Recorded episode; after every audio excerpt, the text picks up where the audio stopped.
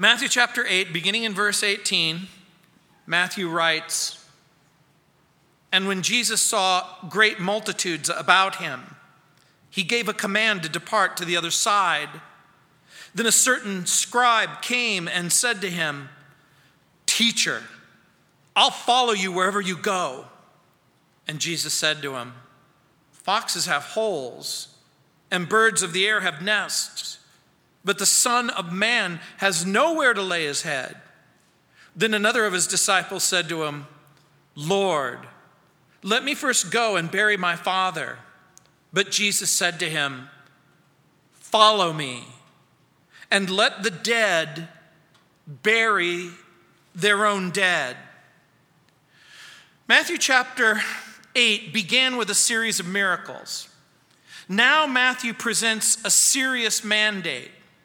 Jesus describes the true cost of discipleship to those who say they're serious about being a Jesus follower, a Christ follower. It's also going to include a series of tests that will include the subject of place and money and family and this shouldn't come as a surprise because you'll remember in chapter 6, verse 5, before teaching the, his followers about prayer, Jesus taught them how not to pray. Don't pray like the hypocrite, he said. Don't pray to be seen, he said. Don't pray like the pagans who think that they're going to be heard for their much praying. And so now the attention will turn to this issue of discipleship. And before he talks about the issue in earnest, we're going to find out what it means not to be a disciple. Jesus is going to give a series of tests the test of relocation, the test of riches, the test of relationship.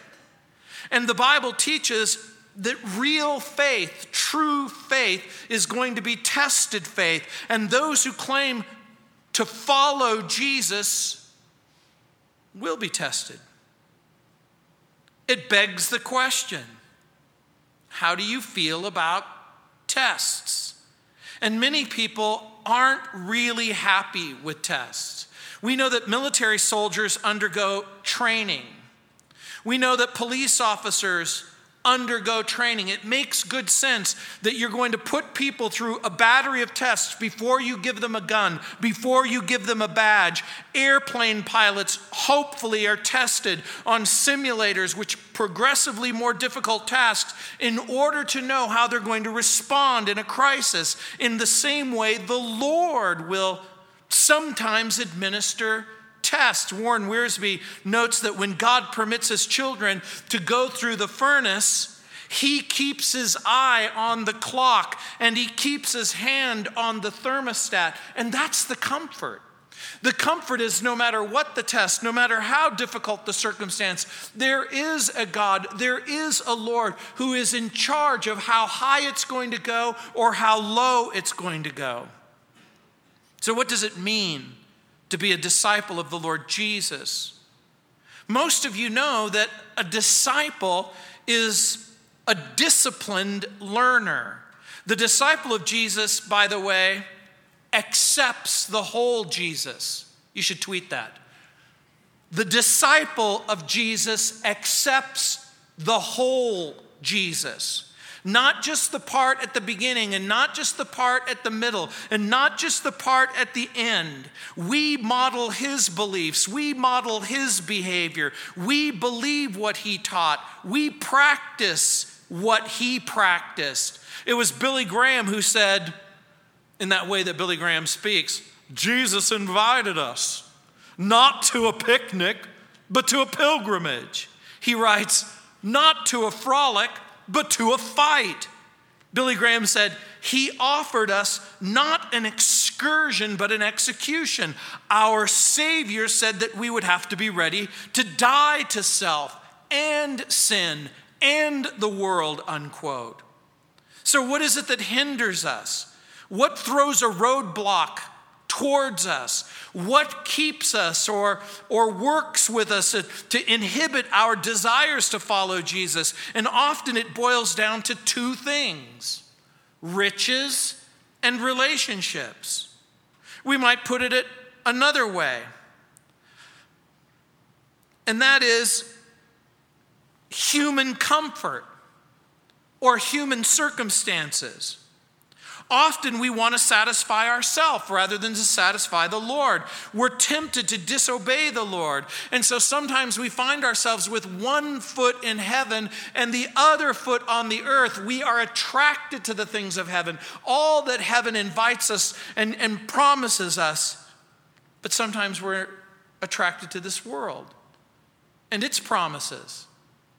Dietrich Bonhoeffer wrote, quote, only he who obeys truly believes, and only he who believes truly obeys. And so it begins with the test of relocation. Look at verse 18. It says, And when Jesus saw great multitudes about him, he gave a command to depart, to go to the other side. You'll remember that in the beginning of Jesus' ministry, he attracted great numbers of people. They were attracted to his ministry. Who wouldn't be? Those of you who have been following along, you listen to Matthew chapter 5, 6, and 7 in the Sermon on the Mount. In chapter 8, we saw Jesus healing people. He heals the leper, he heals the centurion servant, he heals Peter's uh, mother in law. He heals people who are demonically possessed. He heals people who are demonically oppressed the miracles, the healing, the excitement generates enthusiasm and would be followers and disciples, but the crowds will thin dramatically. The moment that Jesus begins to make demands on his followers, many were either unprepared or unwilling to pay a price. And so even in this very simple statement, and when Jesus saw great multitudes, he gave a command to depart to the other side. You'll remember where he is. He is in Capernaum. And you'll remember that there is the Sea of Galilee. He's on the western shore of the sea.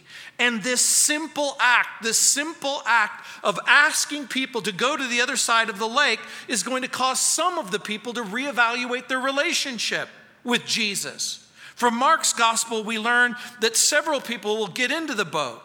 They'll go to the other side of the lake, but some, some of them won't.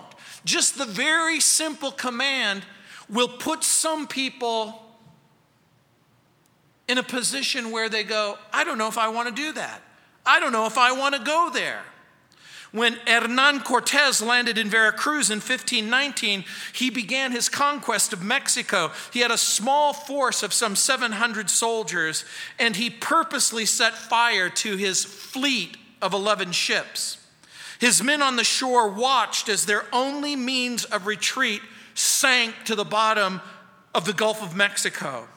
And with no means of retreat, there was only one possible direction that they could go, and that was into the interior of Mexico and whatever was in there. In paying the price for being Jesus' disciples, sometimes we are going to be faced with a circumstance where we purposely destroy all avenues of retreat Sometimes we have to resolve that whatever the price for being this follower, we're going to pay it. And in one sense, the people who come to Christ are displaced. Here in the text, they're just simply going from one place to another. But in a very real sense, when you become a Christian, when you become a follower of Christ, when you become a Jesus lover, you go from one place to the other. In the big scheme of things, you go from the place of death to the place of life. You go from darkness into light. You go from death to life. And some of you know what that's like to just simply be called to go somewhere where you formerly weren't. And there's a sense of trepidation, there's a, a, sense of expectation. What will I do if Jesus asks me to relocate? What would happen if everyone, what would happen if everyone who named the name of Jesus, who claimed Jesus as their Lord, was willing to lay hold of the very simple meaning of true discipleship. You know, in our study, we're going to discover that salvation is free. It's by grace through faith. It's always by grace through faith. But discipleship is something else. It will always cost you everything. What will happen when the teacher is despised? The teacher is rejected. The teacher is opposed. And so, two men will be confronted with the living Lord. We've already been confronted with the powerful message of Jesus in the Sermon on the Mount. We've seen the power of his healing. We've seen the power over disease. We've seen the power over demons. But now we are going to be confronted with the power of his personality. Look what it says in verse 19. Then a certain scribe came and said to him, Teacher, I'll follow you wherever you go.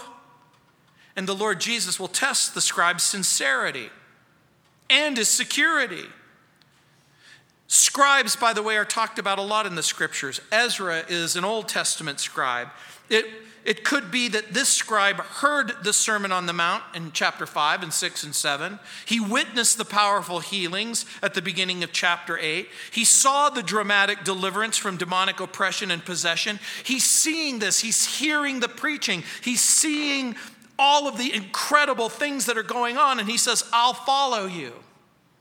This becomes a, a the true life inspiration. Some of you grew up in a different time, in a different space. You remember when someone would say, I will follow you. There is no ocean so deep, no mountain so high, it can't keep. You guys know the rest. Keep me away. Okay, we're done with that. I'll follow. He says, I'll follow from now and forever. You'll always be my true love, my true love. Okay, a little bit more. Now, you'll remember in this culture, scribes were a part of the religious elite, along with the Pharisees and the Sadducees. Scribes were religious authorities, and they would have functioned as the doctors of the law.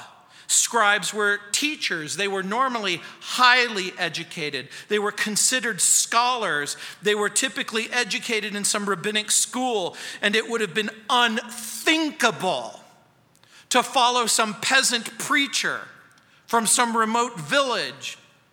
But this scribe has heard someone preach like no one has ever preached before. He's seen things that he has never seen before. He sees Jesus and the miracles and the healing and the deliverance. And the fact that the scribe calls Jesus teacher must have impressed even the disciples certainly the crowds, but it doesn't impress Jesus. When he says, I, will follow you, it's almost like choosing to support one presidential candidate when there are like 17 or 18 running, and you say, Hey, look, I know that there's a lot to choose from, but I'm going to throw my support to you. Jesus, this is your lucky day. But Jesus is no ordinary candidate. And this has caused no end of consternation for so many Bible teachers. It's sort of like, Jesus, you have him exactly where you want him. Look, he wants to follow you. This is the time to ask him to get out his checkbook. This is the time to donate to the campaign. This is the time not to turn him away, but find reasons for him to stay. But Jesus isn't an ordinary candidate. He isn't simply a great teacher in a long line of teachers. He's the Lord. And He doesn't want to simply promote principles that change opinions, but He is inviting power that will change lives. And by the way, in the early years of the Jesus movement, there were many people who came to Christ. There were all kinds of crazy, wonderful things that were happening. And people would climb on the bandwagon and they would get on board the Jesus train. They were impressed with the words that Jesus spoke and the miracles that Jesus performed. Many of my friends made professions of faith, and then they ceased following Jesus, at least outwardly. They ceased ministry activities, at least outwardly. They stopped going to church. They stopped reading their Bibles. They would offer prayers from time to time. And if you got a chance to speak to them, they'd say, Hey, you know, yeah, maybe I am not going to church as much as I'd like to and reading my Bible as much as I'd like to. But, but you know what? I never stopped believing in Jesus. And if you ask them, Tell me what you think that means. What does it mean to believe in a Jesus who makes no demands, who has no requirements, who makes you do nothing, and who never changes you? And in verse 20, Jesus said to him, Foxes have holes, birds of the air have nests, but the Son of Man has nowhere to lay his head. Even animals have shelters. Even animals can go to a place of safety and protection. Animals build places of refuge from their enemies. Will you sacrifice comfort? Will you embrace the fact that you might not be as safe as you want to be? And by the way, when Jesus says these words, foxes have holes and birds of the air have nests, but the Son of Man has nowhere to place his head. This is the first reference, by the way, the first appearance in the Gospels of the expression, the Son of Man. And Jesus will, uh, will refer to himself using that expression some 80 times throughout the New Testament. Matthew 16, 28, we'll see it again. Matthew 19, 28, we'll see it again. It comes from the book of Daniel, chapter 7, verse 13. It is a title that speaks of his claim both to, of the right to rule in his messianic office. He often uses this title to describe his mission, to describe his death, to describe his resurrection from the dead. He's the Son of Man. He is also the Son of God. He is the Son of David. In all of these different expressions, he will talk about himself, but none are more intrinsic to his identity and his message than this Son of Man, because in this particular designation, he identifies as a human being. He identifies with you and he identifies with me. And what's also interesting is Jesus is never, never, never so desperate for converts or disciples that he's willing to lie.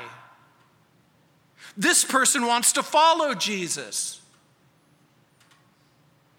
And if ever there was a time to make it easy, it should be now.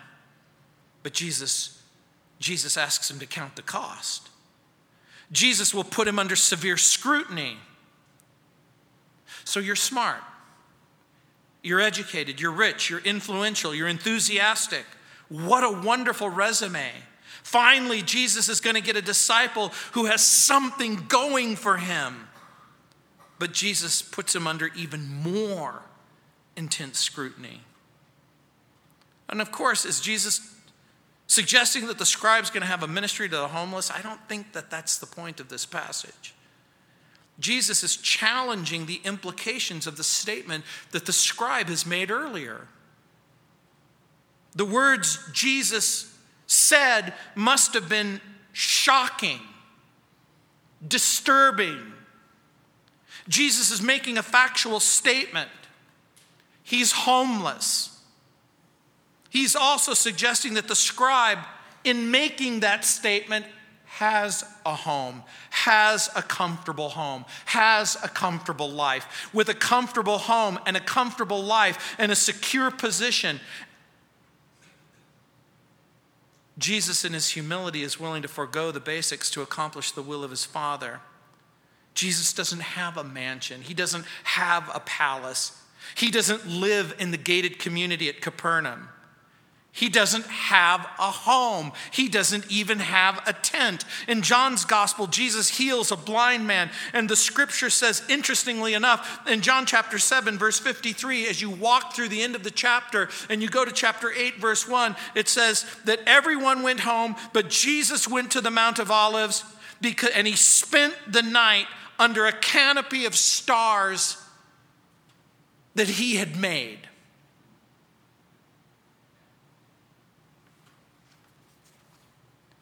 The Lord's causing the scribe to take stock of his commitment.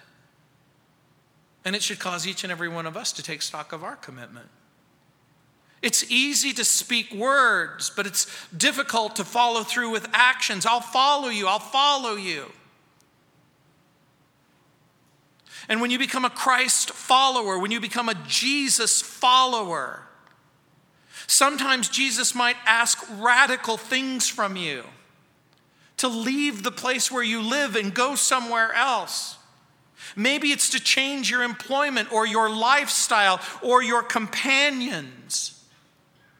And nothing seems more shocking to some people today than when Jesus will ask you, Will you please turn from your sin? Will you abandon a life of rebellion and sinful disobedience and embrace Him and walk with Him? Many of my Jesus people friends jumped on the Christian bandwagon in the 60s and 70s. They jumped off in the 80s and the 90s. They sort of nudged their way back on in the year 2000. But sometimes you have exactly the same thing. People have no problem following Jesus if it's convenient, if it's popular, if it's not too demanding. And you know what else is interesting to me? Jesus doesn't take advantage of his temporary popularity or the scribe's emotional outburst. He doesn't strike while the iron is hot. He doesn't gather a following when the polls are in his favor. Impressive words of commitment are easy to make, but the cost of commitment isn't always easy to make. Someone asked me on, a, on my radio program recently about Mark Zuckerberg, who's the founder of Facebook, who was recently named the ninth richest man in the world. They were asking me, what is it about this particular thing and what is it about social media that seems to have captured everybody's attention? What is it? And I think it's because there's something inside of us that wants to relate to each other. We want to stay in touch with one another. We want to figure out a way where we can connect with one another. I suffer Facebook just so I can see my grandchildren. If they post pictures of my grandchildren, I will go there and I will watch. Imagine. Imagine all you had to do was just ask Jesus to be your Facebook friend and then like him on your page. Imagine a wealthy woman or an influential man or a talented individual who makes a profession of faith in the Lord Jesus, imagine Jesus says, I, I, I want you to give your money to the poor, or I, I want you to give your talent to the ministry, or I want you to give your skill to the mission field. And some pitch Jesus like a candidate for office or a product to be consumed or a cure for some psychological ill or a magic formula that will make all your fear go away. Some imagine a Jesus that will simply accept your sin and he'll make no demands on you whatsoever. And for the person who says, just love Jesus, just accept Jesus, Now's not the time to talk about tests. Now's not the time to talk about discipleship. We might be doing them a grave disservice. Jesus certainly says in Luke's Gospel, chapter 14, verse 26 if anyone comes to me and does not hate his father and mother, wife and children, brothers and sisters, yes, and his own life also, he can't be my disciple. And whoever does not bear his cross and come after me cannot be my disciple. It is true that salvation is by grace alone, through faith alone. It's the gift of God. You can't earn it, you can't buy it. But discipleship will cost you everything. Vance Havner wrote, quote, what our Lord said about cross bearing and obedience isn't in the fine type, it's in the bold print on the face of the contract. It isn't like Jesus is trying to trick you into something that you are unprepared for. He loves you. You are saved by grace. You can't earn salvation. But the way some people preach the gospel, you would think that Jesus is such a nice person that you can't even believe how he could ever aggravate or antagonize or alienate anyone, at least to get him killed. Matthew chapter 10, verse 24 and 25 says, A disciple is not above his teacher or a servant above his master. It's enough for the disciple that he be like his teacher and a servant like his master. If they have called the master of the house Beelzebub, how much more will they call those of his household? It was his way of reminding the religious leaders who accused him of being demonically possessed that the reason why he was able to do all of these miracles is because he was under some supernatural influence that wasn't from heaven. And so when they talk about you and they talk about your life and they talk about your circumstances and they talk about what's going on in your life, it makes perfect sense that they're going to judge that there's something not quite right with you. And you know what's interesting? We're not told what happened to the scribe. Either here or in Luke's gospel, he's not mentioned again. Like the rich young ruler, he may not have been willing to pay the price. Olympic athletes pay a dear price to simply compete. Strict diet, painful workouts, limited social life, fierce competition. Olympic champions deny themselves almost everything for a singular dream to win. But the disciple of Jesus, what is our singular dream? What is the one thing that we set our sight on if it's not loving Him and walking with Him?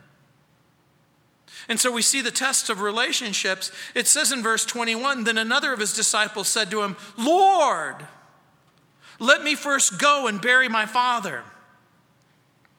Jesus tested the scribes' sincerity and security now Jesus will test this unnamed disciple's priority and faith. In verse 22, it says, But Jesus said to him, Follow me, and let the dead bury their own dead. The expression might better be understood as let the spiritually dead bury the physically dead. Jesus isn't suggesting disrespect towards his parents. That wouldn't happen. Jesus isn't disrespectful. Jesus knows the Ten Commandments. Jesus knows that you're supposed to honor your mother and your father so that your life will be long. Jesus would never disrespect his mother and his father. Jesus is insisting that priorities be made. It's better to preach the gospel and give life to the spiritually dead than to wait for your father to die and then bury him. That seems to be the point. Jesus is in effect saying, Let the dead bury the dead, and you follow me. It's his way of saying, We are not allowed ungodly relationships that hinder us from following the Lord Jesus. The disciple is in effect saying, Look, after my father dies, then I'll be free to follow you. Now, no, different people have different views, but it's my view that the father isn't dead yet in this passage. He hasn't died yet. And so, what in the world is going on? I think that he's saying, after my father dies, then I'll be free to follow you but I have responsibilities that I have to fulfill now at home. He's in effect choosing to remain in the world and preoccupied with the world and the things of this world. By the way, the world is a place filled with the spiritually dead. Our own culture is fascinated by zombies so much of what we look at or think about, so many movies are about the reanimated dead who feed on the living. The spiritually dead reap the benefits from those who are spiritually alive. Jesus doesn't see the world as being spiritually hip or exciting or fascinating. When Jesus looks out onto the world of a group of people who are spiritually dead in trespasses and sins, it's not a good thing. It's a difficult thing. If Jesus doesn't see the world of the spiritually dead hip, exciting, fascinating, he sees them as a community of the dead. They're dead to God. They're dead to Christ. They're dead to the gospel.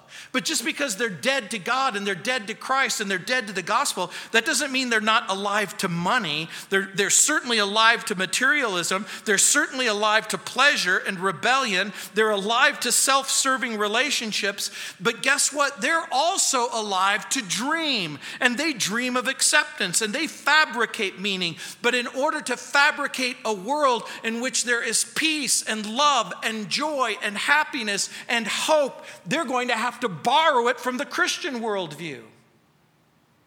Like zombies, in order to stay alive, they have to feed on the people who are alive.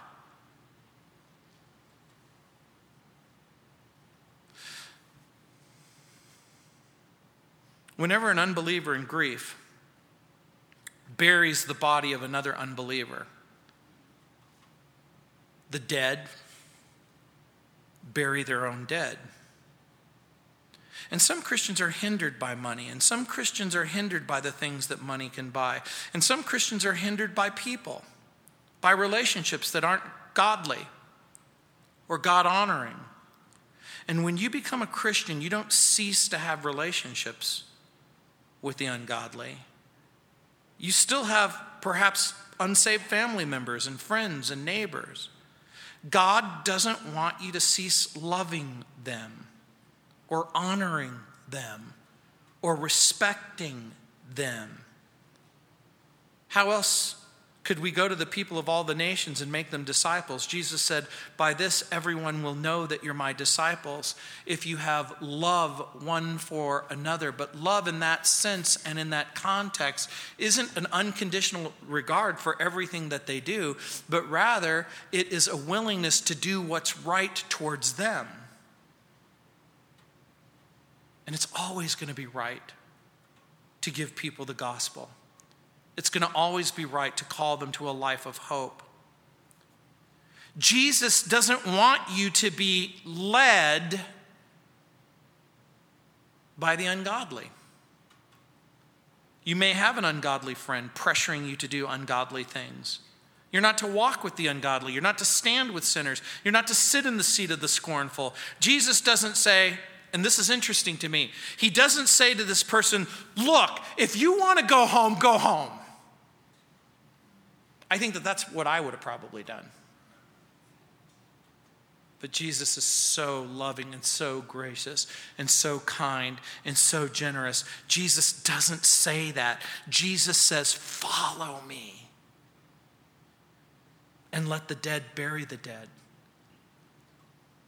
Jesus says, Follow me. The very fact that the would be disciple says, Lord, let me first even in that singular sentence, suggests a misplaced priority. He doesn't say, let me go for a moment. He doesn't say, let me go when it's time. He doesn't say, let me give priority to the relationships that you, that God has placed in my life. Jesus says, follow me. I'm your first obligation. I'm your first loyalty. I'm your first responsibility. It was the church father Tertullian who wrote that he would never treat the Roman emperor as first. He wrote, Never will I call the emperor God, and that both because it is not in me to be guilty of falsehood, not because I and because I dare not turn him into ridicule, let him think it enough to bear the name of emperor. To call him God is to rob him of his title, unquote. We have no right, we have no right, we have no right to make God in our life anyone or anything else than the, the true and the living God. Anything that is not God that we make God, we are in trouble. No political leader, no entertainer, no musician, no friend, no family. I am absolutely uninterested in Christless conservatism. I am totally uninterested in Christless liberalism. And I'm definitely not interested in Christless Christianity.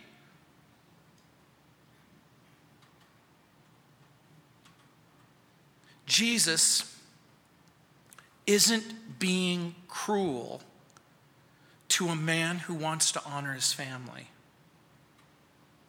He's putting down the disciples' secret rebellion. And that might shock you. He's putting down the disciples' secret rebellion. He's putting down a rebellion where a person says, I don't want to make you first. By the way, do you have a secret rebellion in your heart? Is there a human being that you give more honor to than to God? Is there a political party that you give more honor to than to God? So many people want to have the opportunity to get in some quality sin and they want to get in some quality rebellion. They want to sow their wild oats, so to speak. They want to live a life of not complete rebellion and disobedience, but just enough to have some fun for a while. One girl made the statement that she would follow the Lord when she was older. She wanted to enjoy herself while she was still young. And I asked her, What if I bought you a bouquet of flowers, but I kept them all for myself? That I enjoyed the flowers, their delicate beauty, their wonderful color. And then once the flowers started to wilt, once they started to go dry, once the leaves started to fall off, that's when I decide to give you the bouquet. How do you feel? She said, Awful. But isn't that exactly what you want to do with the Lord? You want your beauty and energy and youth to be spent on yourself. And when you think you're older, when no one will appreciate your beauty or your energy or your youth, then you'll give your gray hair and your wrinkles to a better late than never God? You know, the Lord Jesus discouraged the scribe from following because he was overzealous. Jesus encouraged the second disciple to follow because he was a little too timid and a little too shy. But what happens when you're given the test? When Jesus says to you, I want you to go somewhere else. When Jesus says, I want you to deny yourself. When Jesus says, I want you to be willing to abandon earthly relationships that hinder your spiritual growth, your commitment, and your discipleship. Will you make Jesus the priority of your life? You see, Jesus isn't interested in people who are just swept away in a sea of emotion. You may not feel that quiver in your liver. You may not feel a burning in your bosom. You may. Discipleship is rarely simply about emotion. Discipleship incorporates commitment to follow Jesus. Jesus will speak of taking up the instrument of his death in Matthew 10 38. He'll speak about placing himself above our most precious possessions and relationships in Luke 14 26. He'll challenge and test our heart and our motive and our willingness to love him and obey him. And what are the marks of a true disciple? Well, number one, and you might take the time when you have a chance later on, perhaps sometime throughout the, the, week, look up these passages. A disciple continues in the Word of God in John chapter 8, verse 31. You're just not acquainted, but you will continue in the instruction. A disciple will manifest the love of Christ in John 13, 34. A disciple is fruitful in his or her walk with Christ in John 15. A disciple is single minded in their service for Christ, Matthew 6 24. A disciple has no rivals for his or her devotion to Christ in Luke, Luke 14 26. A disciple will follow Christ through good and bad times, Luke 14 27. A disciple doesn't love the things of this world, Luke chapter 14, verse 33. Continue in the word, manifest the love of God, fruitful in your walk, single minded in your service, will bear no rivals for devotion. And Jesus will say these words to you. Follow me. If you're smart, you'll ask him a question Where are you going? Jesus will answer his own disciples. He'll say, I'm going to go to Jerusalem and I'm going to die and I'm going to come back to life. For some reason, it was almost impossible for them to hear those words. And sometimes Jesus might tell you exactly where you're going to go. You're going to go to the place of difficulty and setback, and you might even go to the place of execution. But you'll also be going to the place of resurrection. Because Jesus, the place where he's going, he's going to come back to life. And if you follow him to the place where he's going, you'll come back to life as well. Let's pray. Heavenly Father, Lord, we know that sometimes it's so difficult to hear what you're saying. Lord, so often it's difficult to be subject to the test. But Lord, we pray that you would be our priority. Lord, we pray that we wouldn't be swept away in, in a simple sea of emotion, but that, Lord, we would be caught up in a calculated commitment. That, Lord, we would know that the emptiness and the darkness and the wickedness that fills this world and perhaps filled our heart can be done away with. Lord, we want to know you and love with you and walk into a future that you've planned for us. In Jesus' name, amen. Let's stand.